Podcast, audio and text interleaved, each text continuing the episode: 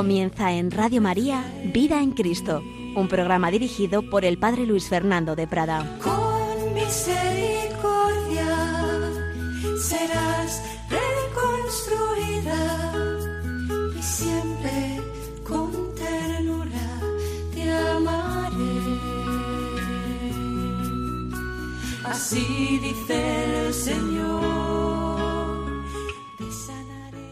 Un cordialísimo saludo, muy querida familia de Radio María.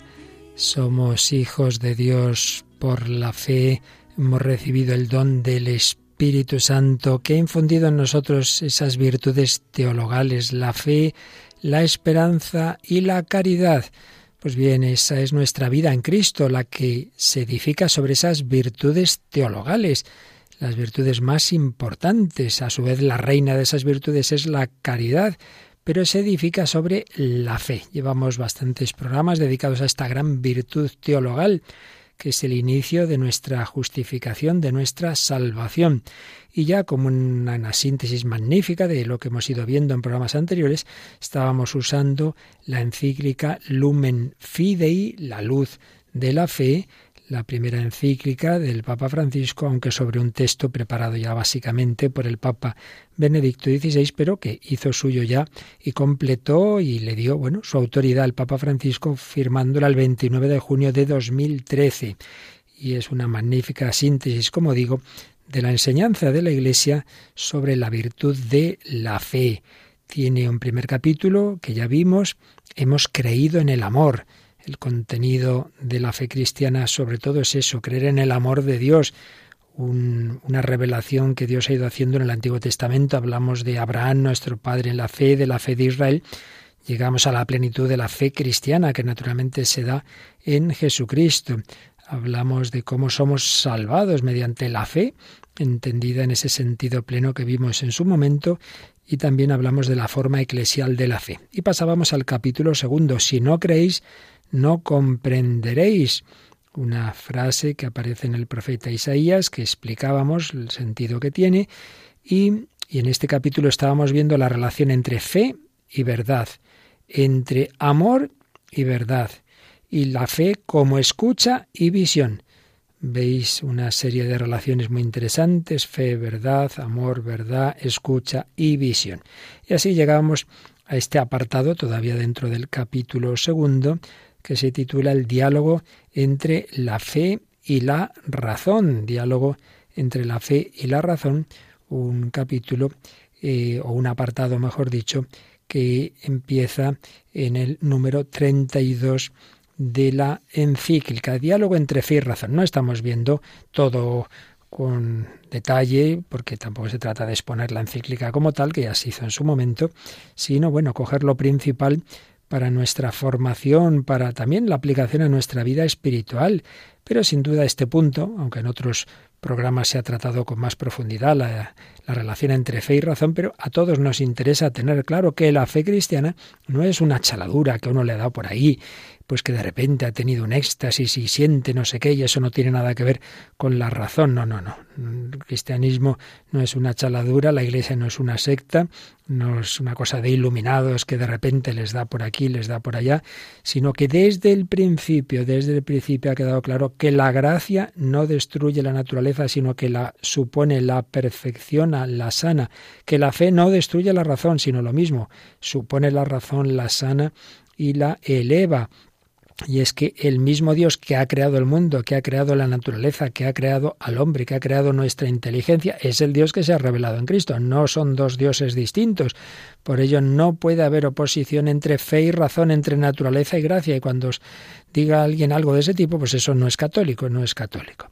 Bien, pues diálogo entre fe y razón. Vamos a recoger las enseñanzas fundamentales de la encíclica Lumen Fidei sobre este punto que nos recuerda que la fe cristiana, en cuanto anuncia la verdad del amor total de Dios, ese es el núcleo, nosotros hemos creído en el amor de Dios, pues esa fe llega al centro más profundo de la experiencia humana, a la experiencia del hombre que viene a la luz gracias al amor, y está llamado a amar para permanecer en la luz, con el deseo de, iluminar toda la realidad a partir de ese centro que es el amor de Dios manifestado fundamentalmente en Jesús, pues con ese deseo los primeros cristianos encontraron en el mundo griego, que tenía un afán de verdad, pues un referente adecuado para el diálogo.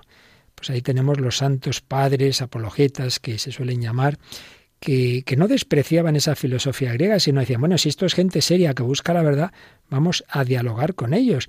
Y de hecho hay cristianos que eran filósofos que, que al convertirse a la fe cristiana, pues intentan ver la relación de eso con la filosofía. Y eso fue muy fecundo, ese encuentro del mensaje evangélico con el pensamiento filosófico. Y eso ha seguido dándose en toda la historia de la Iglesia.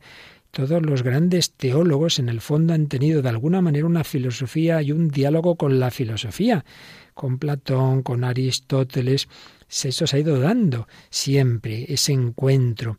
Y por eso, pues también en nuestros días la Iglesia defiende ese diálogo entre fe y razón y tenemos, por ejemplo, entre las 14 encíclicas que nos legó San Juan Pablo II, hay una que se titula así, Fides et Ratio, fe y razón, que empieza diciendo que son las dos alas, las dos alas con las que esta gran águila que es la vida cristiana pues va volando, fe y razón.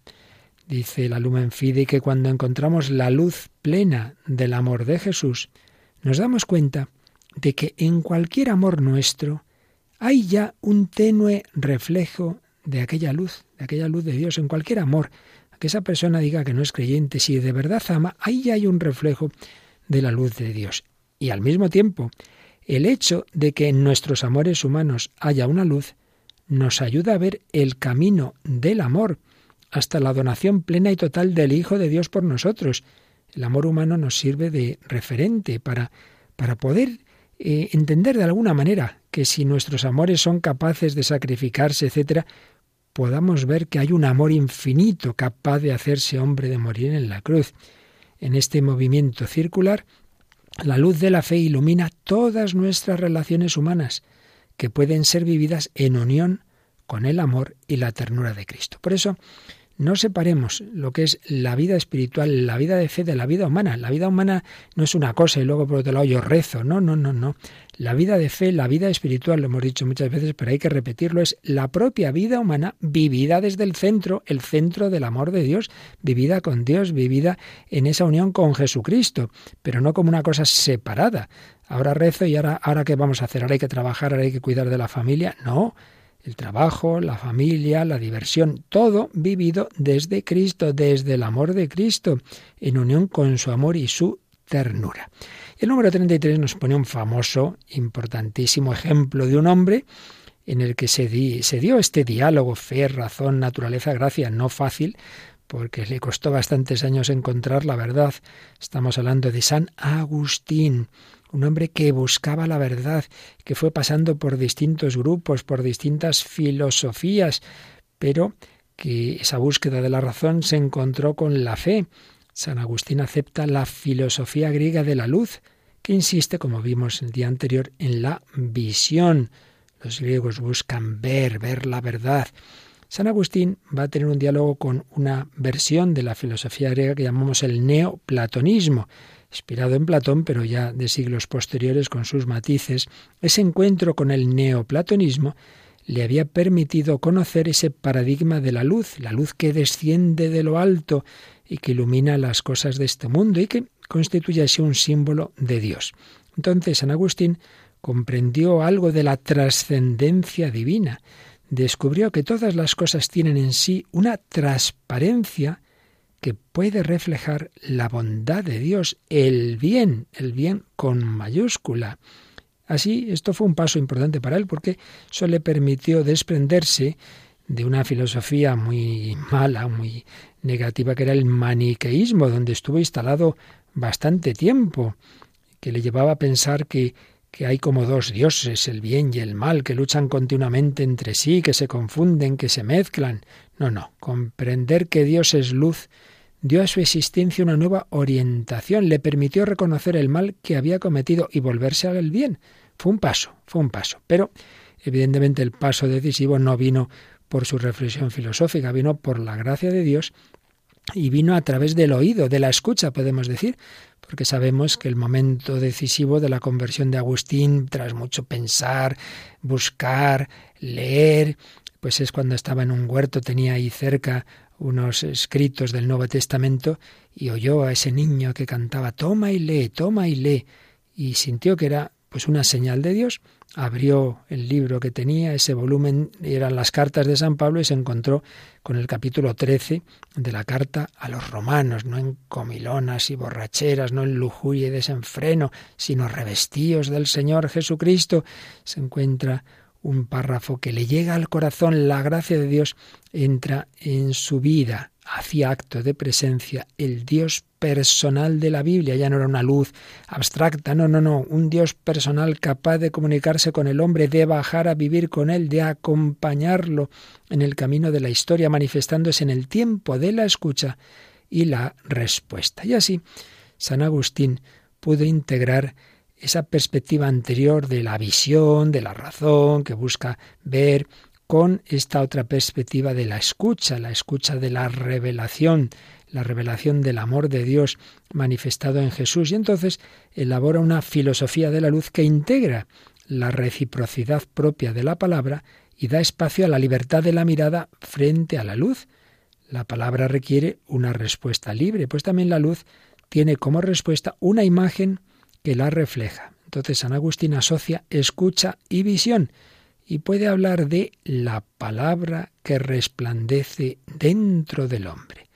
De este modo, la luz se convierte en la luz de una palabra, porque es la luz de un rostro personal, una luz que nos alumbra, que nos llama, que quiere reflejarse en nuestro rostro, que quiere resplandecer desde dentro de nosotros mismos. Qué bellas expresiones en este número 33 de la encíclica La luz de un rostro personal, una luz que alumbrándonos nos llama y quiere reflejarse en nuestro rostro.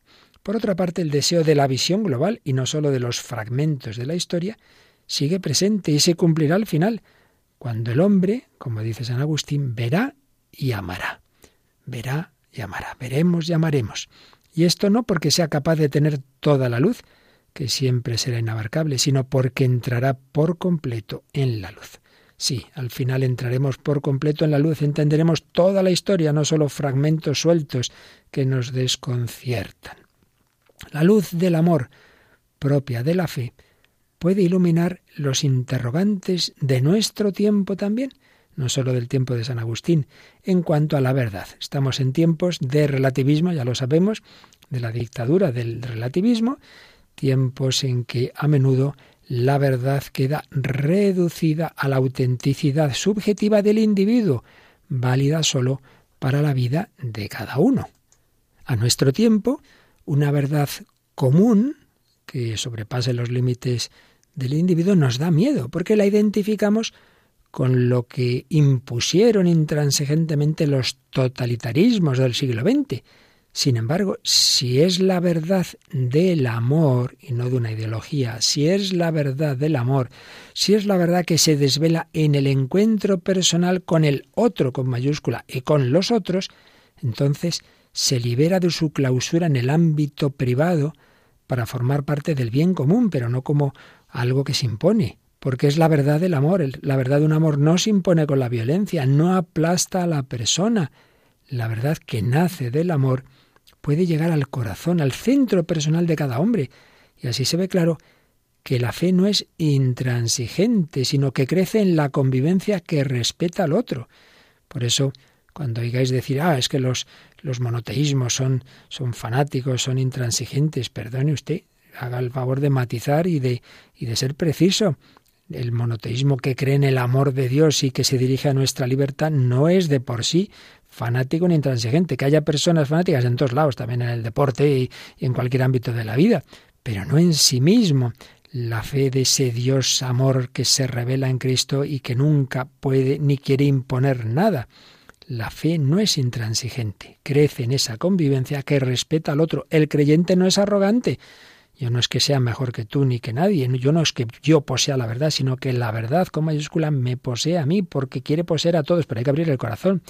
El creyente no es arrogante, al contrario, la verdad le hace humilde, sabiendo que más que poseerla él, es ella la que le abraza, como os decía, y le posee.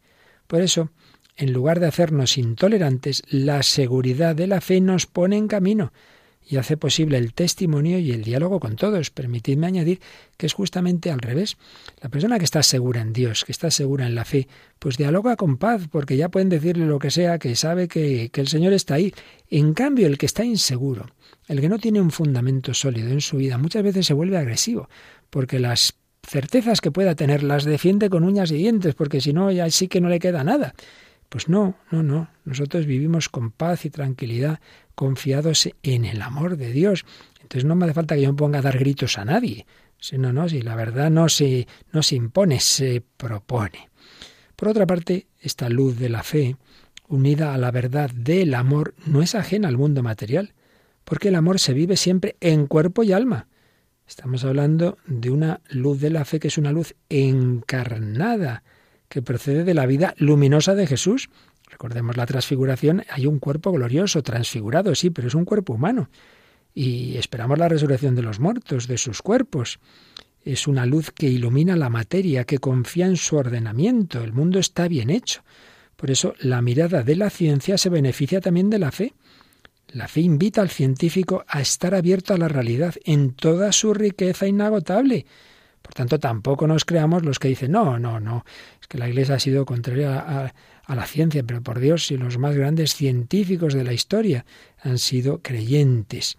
Y precisamente si uno no tiene fe en que el mundo está hecho bien y con un orden no cabría la ciencia, porque si resultara que el mundo fuera caótico, que no habría en él leyes de ningún tipo, por eso decía Einstein, lo más incomprensible del mundo es que sea tan comprensible. Claro, solo se puede entender que sea comprensible porque está hecho por una inteligencia superior.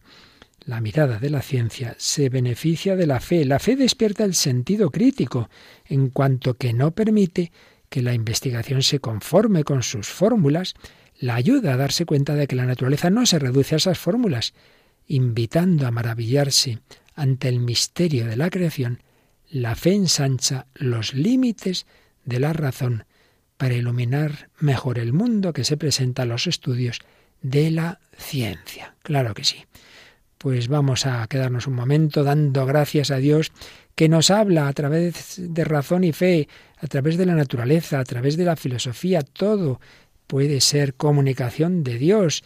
La razón es algo bueno que Dios ha creado, pero el acto supremo de la razón es precisamente abrirse a que hay una razón superior que ha creado nuestra razón limitada y por ello lo razonable es abrirse humildemente a ese Dios que ha creado mi propia razón y no pensar que todo que tiene que caber en mi escasísima medida, en mi pequeña cabecita.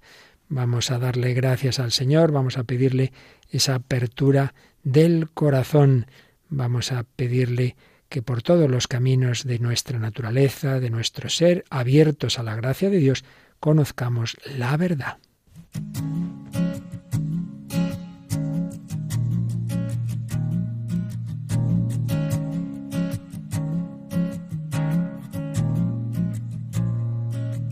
La razón de mi existencia, la razón de mi vivir.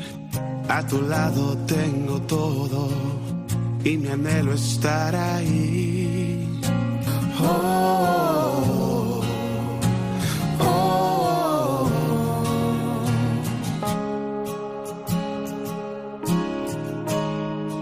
Oh, you're the light that breaks the darkness, when I can't breathe.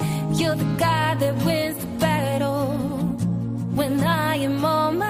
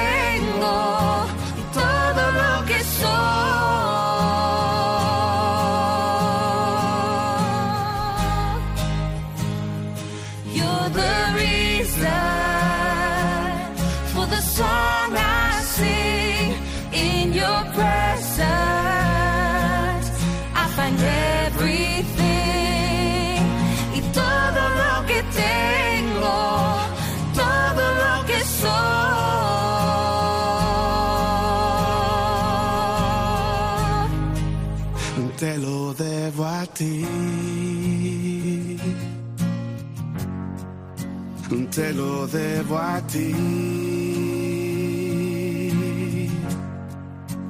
Te lo debo a ti. I owe it all to you. Te lo debo a ti. I owe it all to you. Si la creación te canta, santos y ángeles te alaban. Yo también me uniré, porque digno eres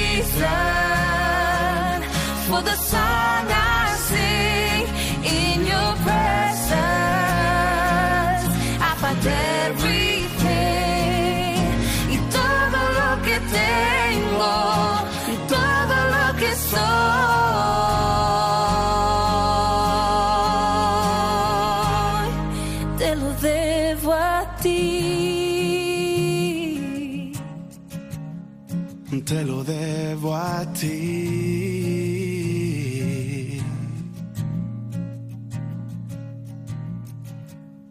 Todo te lo debo a ti. Y Aquí seguimos en Radio María, Vida en Cristo, servidor Padre Luis Fernando de Prada, hablando de la fe, concretamente resumiendo la encíclica Lumen Fidei sobre esta virtud teologal, la fe, don de Dios. Bueno, ¿y qué pasa con tantas personas que todos conocemos que dicen que no tienen fe? Bueno, pues si buscan la verdad, si buscan la plenitud, si buscan la felicidad, acabarán encontrando ese Dios, porque Él quiere que le encontremos y porque Él nos busca también. Por eso, dentro de este capítulo segundo, dentro de estos aspectos que estamos viendo de fe y razón, viene otro, otro apartadito que se titula Fe y búsqueda de Dios, búsqueda de Dios. Y nos dice que la luz de la fe en Jesús ilumina también el camino de los que realmente buscan a Dios. Se nos recuerda cómo la carta a los hebreos hablaba de aquellos hombres, de aquellos justos, que antes incluso de la alianza con Abraham buscaban a Dios. Por ejemplo, se habla de Enoc. Se dice que se le acreditó que había complacido a Dios, algo imposible sin la fe, porque añade la carta a los hebreos, el que se acerca a Dios debe creer que existe y que recompensa a quienes lo buscan. ¿En qué sentido? Pues en cuanto ese camino del hombre religioso pasa por la confesión de un Dios que se preocupa de él, que no es inaccesible y que recompensa a los que lo buscan. ¿Qué mejor recompensa que dejarse encontrar? Pero ya antes de Enoch tenemos incluso la figura de Abel, cuya fe es alabada y gracias a la cual el Señor se complace en sus dones, en la ofrenda de las primicias de sus rebaños. En definitiva, el hombre religioso, aunque aún no tenga ese conocimiento de Cristo, pero si busca, intenta reconocer los signos de Dios en las experiencias cotidianas de su vida, en las estaciones, de, de, del ciclo de las estaciones, en la fecundidad de la tierra, en todo el cosmos. Dios es luminoso y se deja encontrar por aquellos que lo buscan con sincero corazón, claro. Lo malo es que hay gente que no le interesa encontrarlo, que no lo busca, pero el que busca encuentra. Y tenemos una historia preciosa que es una imagen clarísima de esta búsqueda y que todos conocemos bien, los magos de Oriente. ¿Qué les guiaba? Una estrella, un signo cósmico. Pero a la vez habría una luz en su corazón. Para ellos la luz de Dios se hizo camino como estrella que guía por una senda de descubrimientos. Esa estrella habla de la paciencia de Dios, la paciencia que Dios tiene con nuestros ojos, que deben habituarse a su esplendor. No, no, no era un sol que les deslumbró, era una estrella. Y ahí vemos un signo, hay suficiente luz para que el que busca encuentre. pero también suficiente oscuridad para respetar nuestra libertad. El hombre religioso está en camino y ha de estar dispuesto a dejarse guiar, a salir de sí mismo, como salieron estos hombres de su tierra, para encontrar al Dios que sorprende siempre. Hay un misterio, ese respeto de Dios por los ojos de los hombres. La luz humana no se disuelve en la inmensidad luminosa de Dios, como una estrella que desaparece al alba, sino que se hace más brillante cuanto más próxima está del fuego originario, como espejo que refleja su esplendor. Esa confesión cristiana de Jesús como único Salvador sostiene que toda la luz de Dios se concentró en Él, en Jesús, en su vida luminosa, en la que se desvela el origen y la consumación de la historia. No hay ninguna experiencia humana, ninguna búsqueda que el hombre haga de Dios, ningún itinerario del hombre hacia Dios que no pueda ser integrado, iluminado, purificado por esta luz. Son esos seminaverbi, son esas señales que Dios ha ido dejando para toda la humanidad, de lo que hablaba San Pablo en su famoso discurso en el Areópago. Estemos tranquilos que si una persona busca, encontrará. Hay muchos signos de Dios que culminan en el encuentro con Jesucristo, como les pasó a esos magos. De la estrella llegaron al niño Jesús en el portal de Belén.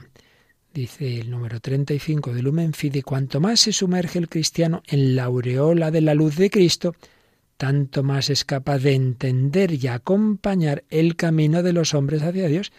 También nosotros tenemos que ser como estrellas que ayuden a los hombres a conocer a Cristo, a acercarse a la fe. Al configurarse como vía, como camino, la fe concierne también a la vida de los hombres, que aunque no crean, desean creer y no dejan de buscar. La fe tiene que ver con ellos, con esos hombres que todavía no creen, pero desearían creer, buscan la verdad. En la medida en que se abren al amor con corazón sincero y se ponen en marcha, como se pusieron los magos, en esa medida, en la medida en que se ponen en marcha con aquella luz que consiguen alcanzar, viven ya, aunque no lo sepan, en la senda hacia la fe. Por eso siempre tenemos que aconsejar, mira, tú, tú da el paso que tú veas que, que, que, Dios te ilumina. A lo mejor todavía no ves claro esto o lo otro, no lo hagas, pero hombre, puedes leer el Nuevo Testamento, puedes hacer oración, aunque sea la oración condicional, Dios mío, si existes, ilumíname, eso puedes hacerlo con la luz que ya tienes, vete caminando, no te quedes ahí parado. No, que venga Dios y se me aparezca, hombre, no. Tú busca como buscaron los magos. Ayudemos a los hombres a encontrar a Dios. El que realmente lo busca también puede, dice la encíclica, vivir como si Dios existiese, aunque no estén seguros de si existe. Tú vive como si existiese, ya verás lo que va a ocurrir. Intentan estos hombres vivir como si Dios existiese a veces porque reconocen su importancia, para encontrar orientación segura en la vida común, o porque experimentan el deseo de luz en la oscuridad, o también porque intuyen a la vista de la grandeza y la belleza de la vida que la vida y la belleza de la misma sería mucho mejor y mucho mayor con la presencia de Dios.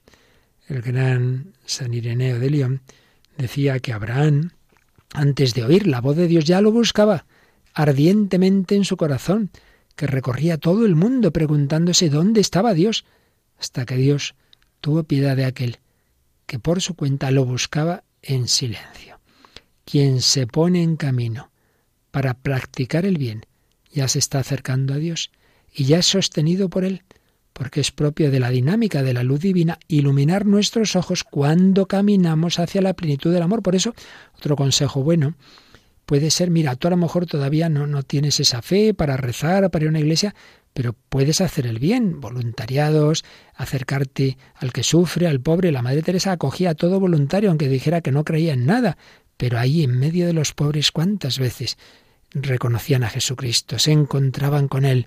Por eso, que nadie se quede parado, que todo el mundo busque en el diálogo, en la oración o en la caridad, en el contacto con los creyentes, caminos por los que el Señor puede darnos esa luz que les dio a los magos. Finalmente, este capítulo segundo, que nos ha hablado de fe y verdad, de fe y razón, de búsqueda de Dios, hace una alusión a un tipo de ciencia muy particular, claro que es la teología, y habla pues de fe y teología. Claro, al tratarse de una luz, la fe nos invita a adentrarnos en ella, a explorar cada vez más los horizontes que ilumina, a conocer mejor lo que amamos. Y de ahí nace la teología cristiana. Pues hombre, si se me ha revelado Dios, quiero conocerlo todo lo posible. Por eso, pues profundicemos en la revelación de Dios, eso hace la teología, pero no nos olvidemos que la teología, que usa la razón, parte de la fe y es imposible sin la fe. Eso de, bueno, uno que realmente no cree, pero bueno, pues estudia teología como podría estudiar física, pues mala teología hará. La teología es imposible sin la fe y forma parte del movimiento mismo de la fe que busca la inteligencia más profunda de esa autorrevelación de Dios, cuyo culmen es el misterio de Cristo. Por eso, la teología no consiste solo en un esfuerzo de la razón por por escrutar y conocer, como en las ciencias experimentales. Es que Dios no se puede reducir a un objeto, no puedo meterlo en el laboratorio. Dios no es un objeto, es un sujeto con mayúscula que se deja conocer y se manifiesta en la relación de persona a persona. El teólogo que toma a Dios simplemente como objeto de estudio y, hace teología sentado, que diría von Baltasar, y no arrodillado, pues poca teología y mala teología hará. Los grandes teólogos han sido hombres de oración. Los grandes doctores y teólogos medievales han indicado que la teología como ciencia de la fe es una participación en el conocimiento que Dios tiene de sí mismo. La teología no es sólo palabra sobre Dios, sino acogida y búsqueda de una inteligencia más profunda de esa palabra que Dios nos dirige, palabra que Dios pronuncia sobre sí mismo, porque es un diálogo eterno de comunión, y admite al hombre dentro de ese diálogo. Por eso, la humildad es fundamental. Dice la encíclica que la humildad que se deja tocar por Dios forma parte de la teología, reconoce sus límites ante el misterio y se lanza a explorar las insondables riquezas de este misterio. Por eso un teólogo soberbio que se cree más listo que nadie, pues no puede ser teólogo porque para intentar acercarnos al misterio infinito de Dios hay que ser muy humilde, reconocer nuestra pequeñez. Y por otra parte, también se hace aquí alusión a esa forma eclesial de la fe. La teología no es simplemente yo que soy muy listo y sé más que nadie.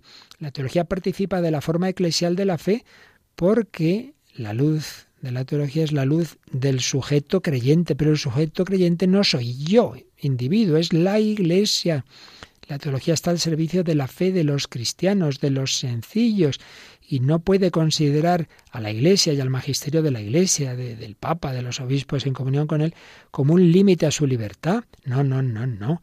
El magisterio es parte de, esa fe, es un momento interno, constitutivo, porque el magisterio es el que asegura el contacto con la revelación, con la fuente originaria y ofrece la certeza de beber en la palabra de Dios en, en su integridad y no en mis ocurrencias.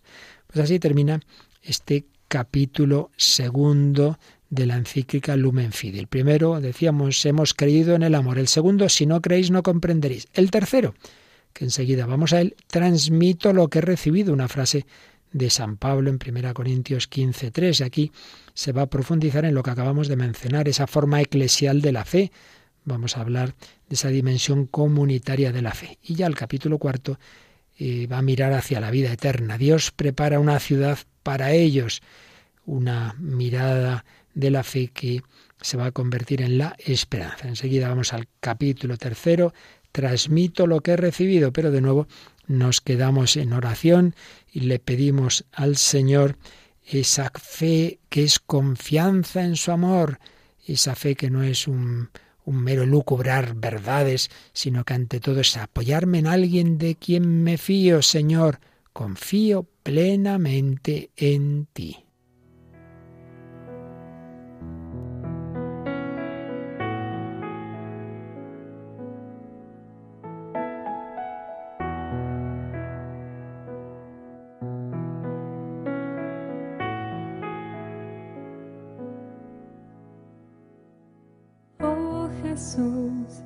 Tu corazón confío mi necesidad.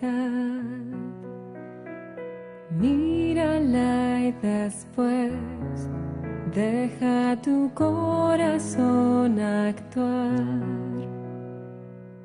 Oh Jesús, yo cuento contigo yo confío en ti.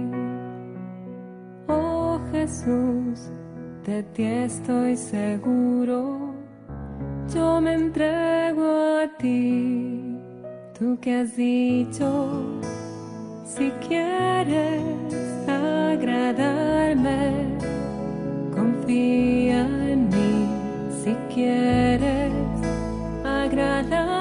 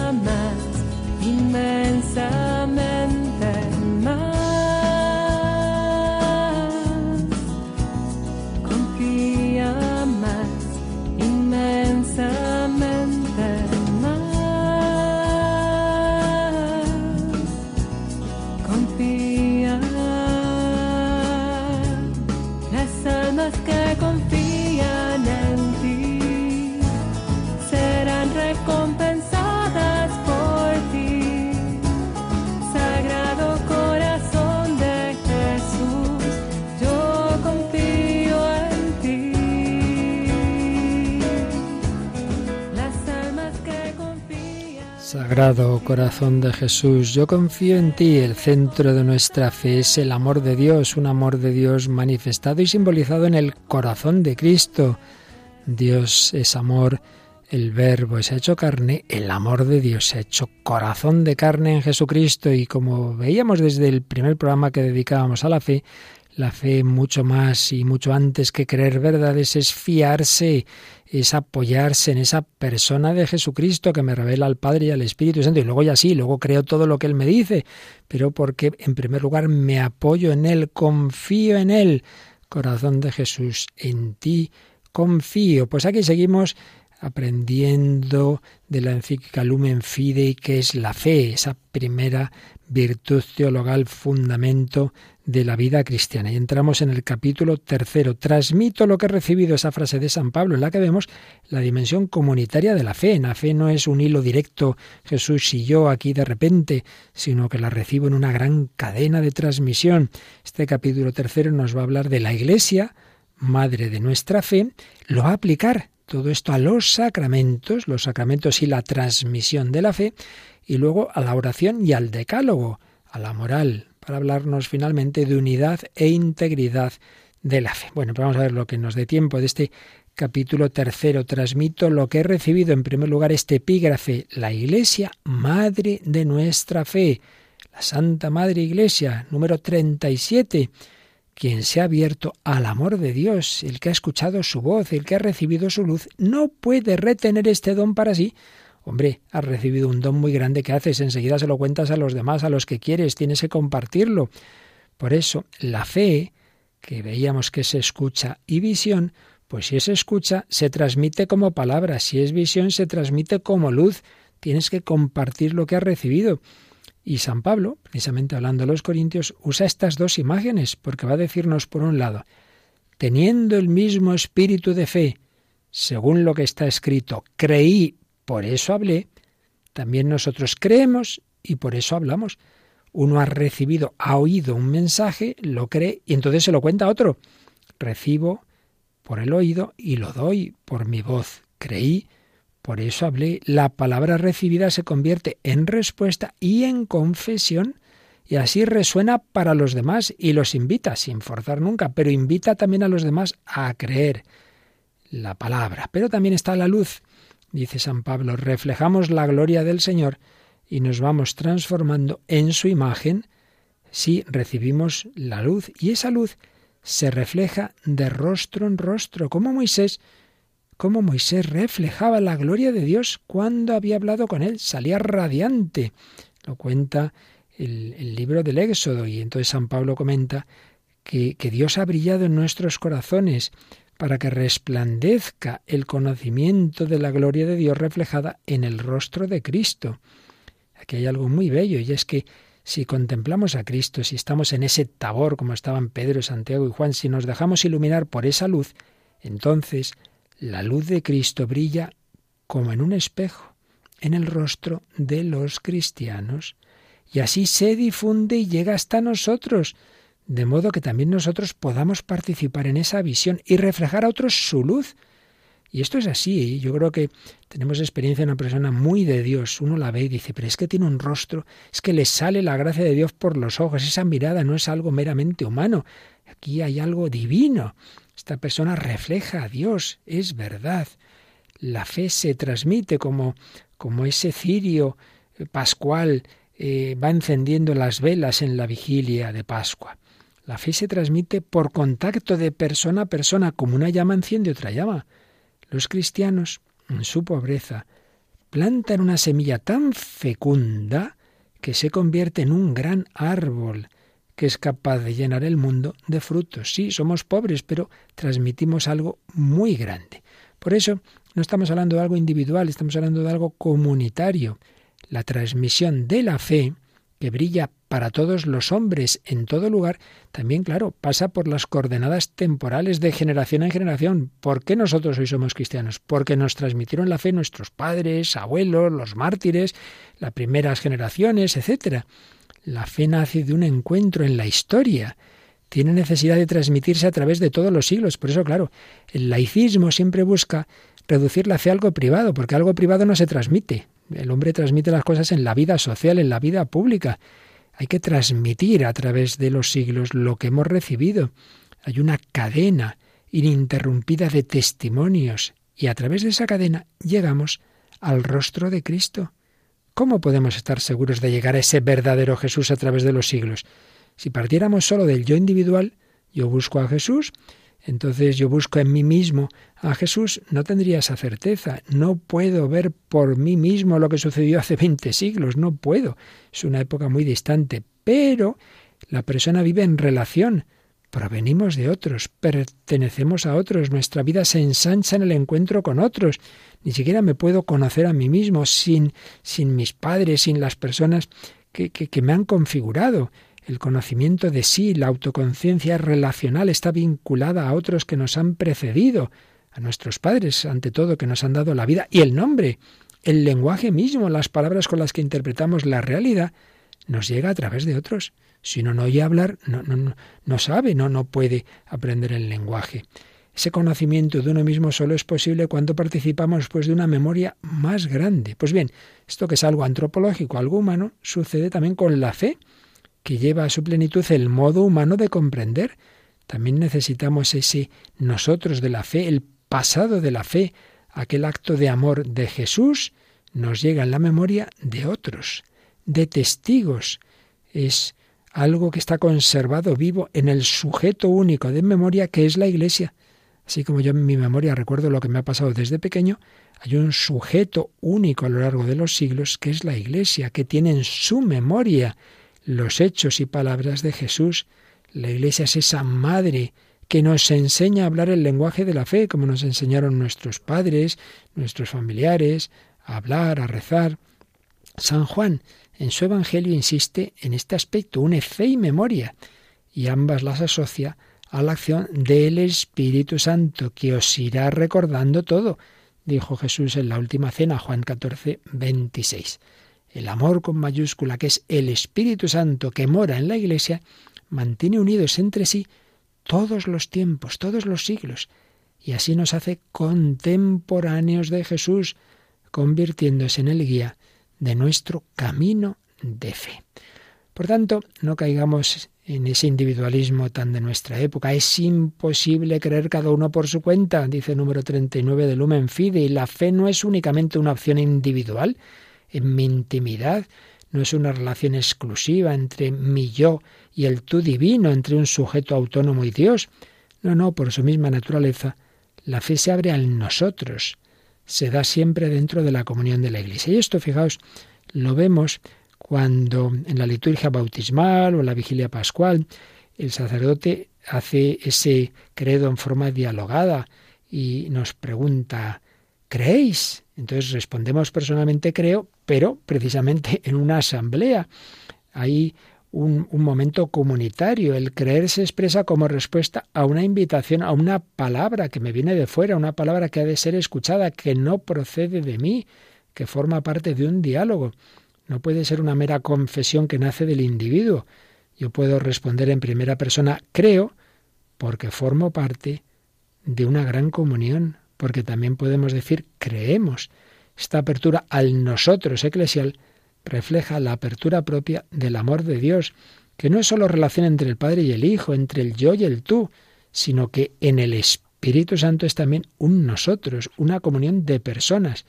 Por eso, quien cree nunca está solo. Una frase que decía mucho el Papa Benedicto XVI, que repetió también el Papa Francisco, algo fundamental para nuestra vida. Quien cree nunca está solo porque la fe tiende a difundirse, a compartir su alegría con otros. Por eso, querido oyente, si tú dices, no, pues yo vivo solo, no, no, vivirás solo físicamente, humanamente, pero no estás solo. Primero porque tienes a Dios en tu alma, en tu corazón, la Santísima Trinidad, porque puedes recibir a Jesús, porque tienes a María por madre, pero también porque formas parte de la gran familia de la Iglesia y tienes a los ángeles, a los santos, comunión de los santos. Quien cree nunca está solo.